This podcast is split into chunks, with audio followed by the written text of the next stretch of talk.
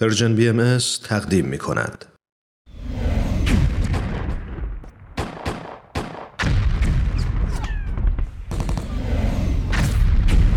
معماران صلح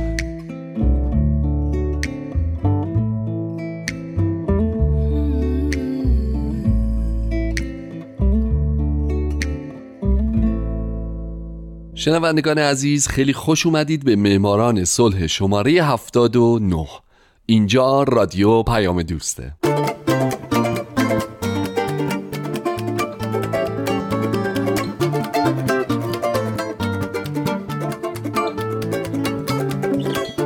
درود به شما فارسی زبانان این دهکده جهانی.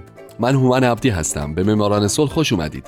برنامه که اختصاص داره به برندگان نوبل صلح. اختصاص داره به زنان و مردان و سازمان ها و مؤسساتی که یا صلح دغدغه همیشگیشون بوده یا اگرم نبوده اونجایی که باید قدم بلندی برای صلح جهانی برداشتن و باعث شدن دنیای پر از جنگ ما بدتر از چیزی که الان هست نباشه.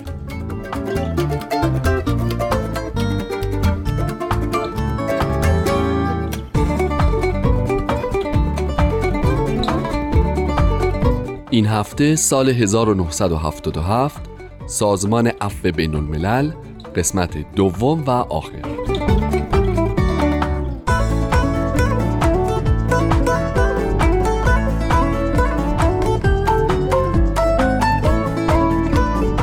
من هفته پیش از سازمان عفو بین الملل براتون گفتم و گفتم که این سازمان که در سال 1977 جایزه نوبل صلح رو به خودش اختصاص داد.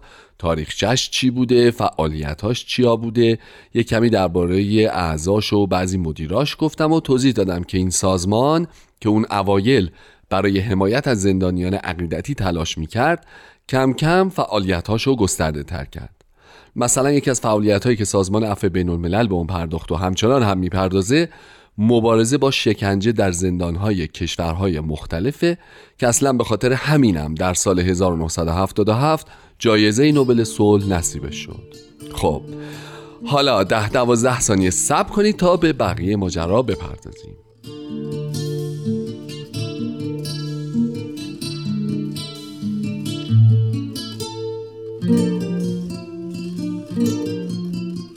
یکی از کارهایی که سازمان عفو بین الملل در دهه هفتاد انجام داد همونطور که گفتم توجه به مسائل خارج از زندان هم بود. از جمله سازمان خیلی از نیروهاشو گذاشت تا پرونده کسانی که توسط دولت ها سر به نیست میشن یا افرادی که بدون دلیل موجهی اعدام میشن رو پیگیری بکنه. از کارهایی که عفو بین الملل در این زمینه انجام می‌داد اقدام فوری بود. یعنی اینکه اعضای سازمان به طور گسترده و سریع شروع به اقداماتی کنند تا مثلا نذارن فلان بنده خدا در فلان کشور بیخود و بی جهت اعدام بشه. همونطور که گفتم مجموعه این اقدامات سازمان عفو بین‌الملل به خصوص در دهه 1970 بود که باعث شد این سازمان در سال 1977 برنده جایزه نوبل صلح بشه.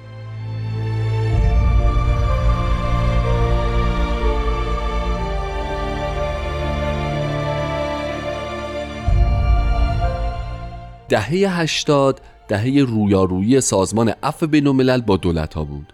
چرا که دولت های جهان سازمان رو کلا یک مزاحم می‌دونستند مثلا اتحاد جماهیر شوروی این سازمان رو متهم به جاسوسی کرد.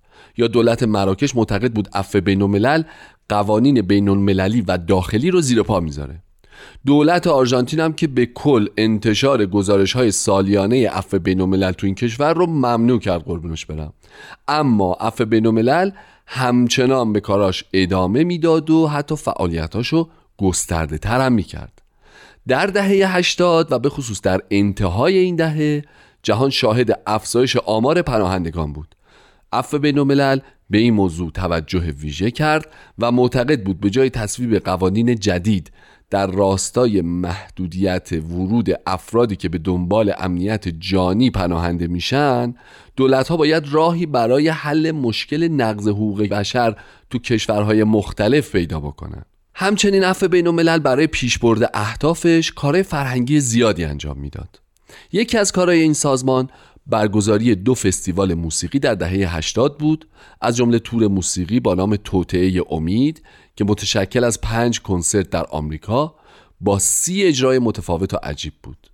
یا مجموعه 20 کنسرت به نام حالا نوبت حقوق بشره در پنج قاره و در مدت 6 هفته که مصادف بود با چهلمین سالگرد تصویب اعلامیه جهانی حقوق بشر.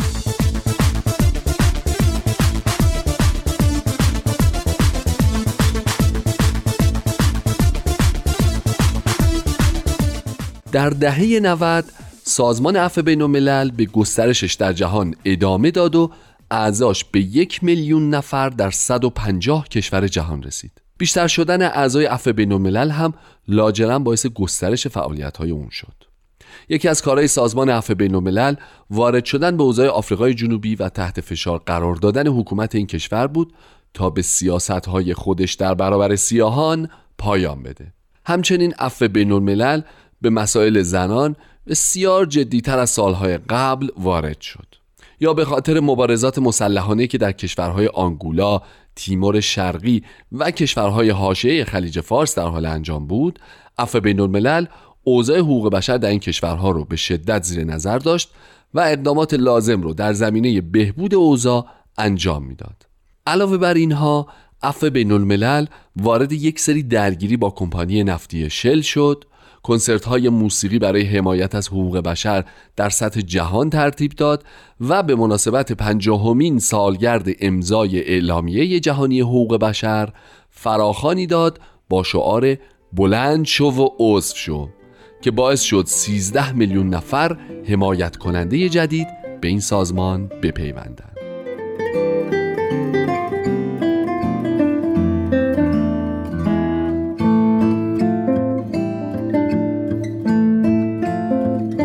در هزاره سوم سازمان عفو بین الملل برنده جایزه نوبل صلح سال 1977 در دستور کار خود موارد دیگه ای رو هم اضافه کرد.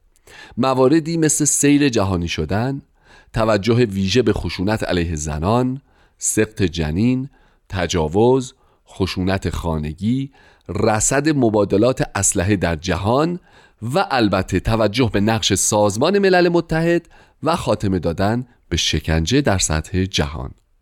شروع هزاره جدید شروع جنگ های مدرنتر هم بود. مثل جنگ آمریکا با عراق و افغانستان جنگ های اسرائیل و فلسطین و جنگ های از این دست. عفو بین الملل بنابراین به طور درگیرتر و جدیتر در خاور میانه در نقش یک دیدبان جهانی در حال ایفا کردن نقششه.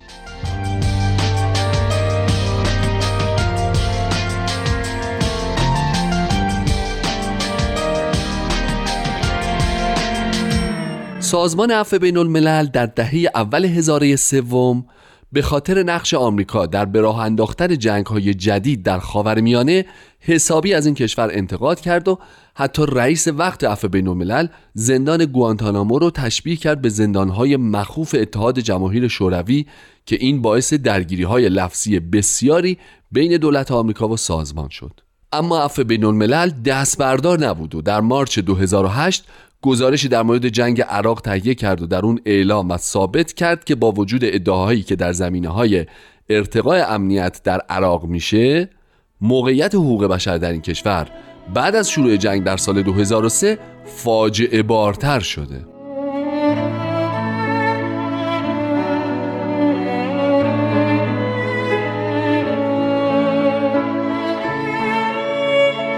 در سال 2009 سازمان عفو بین الملل کمپینی با انتقاد شدید علیه جنگ اسرائیل و فلسطین به راه انداخت. جنگی که به عملیات سرب گداخته اسرائیل علیه غزه معروف شد و منجر به کشته شدن بیش از 1400 فلسطینی و 13 اسرائیلی شد. سازمان هر دو طرف رو متهم کرد به جنایات جنگی.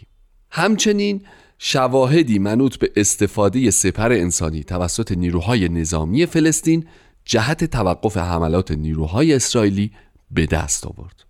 هیئت حقیقتیاب سازمان ملل درباره مناقشه غزه هم تحقیقاتی در این زمینه انجام داد و سازمان عفو بین الملل هم اعلام کرد که نتایج این تحقیقات با تحقیقاتی که این سازمان در محل انجام داده کاملا مطابقت داشته. در حال حاضر هم سازمان عفو بین الملل به عنوان سازمانی که دیگه هر کیم بخواد نمی‌تونه نادیدش بگیره در هر زمینه ای که رفتی داشته باشه به حقوق بشر در حال فعالیته.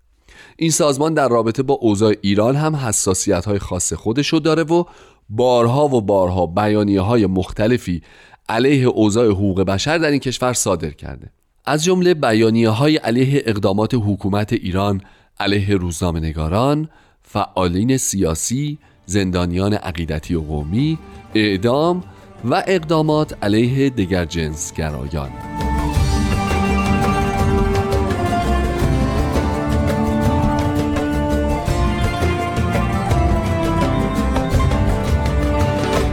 دوستای عزیز خیلی ممنون که به این هفتاد و نهمین برنامه معماران صلح هم گوش دادین.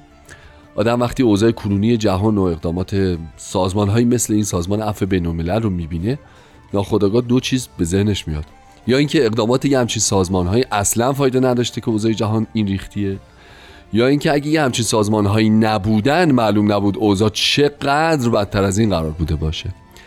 به هر حال من هومن عبدی که امیدوار شمایی که الان یکی از شنوندگان برنامهش بودین یکی از برندگان نوبل صلح باشین در آینده.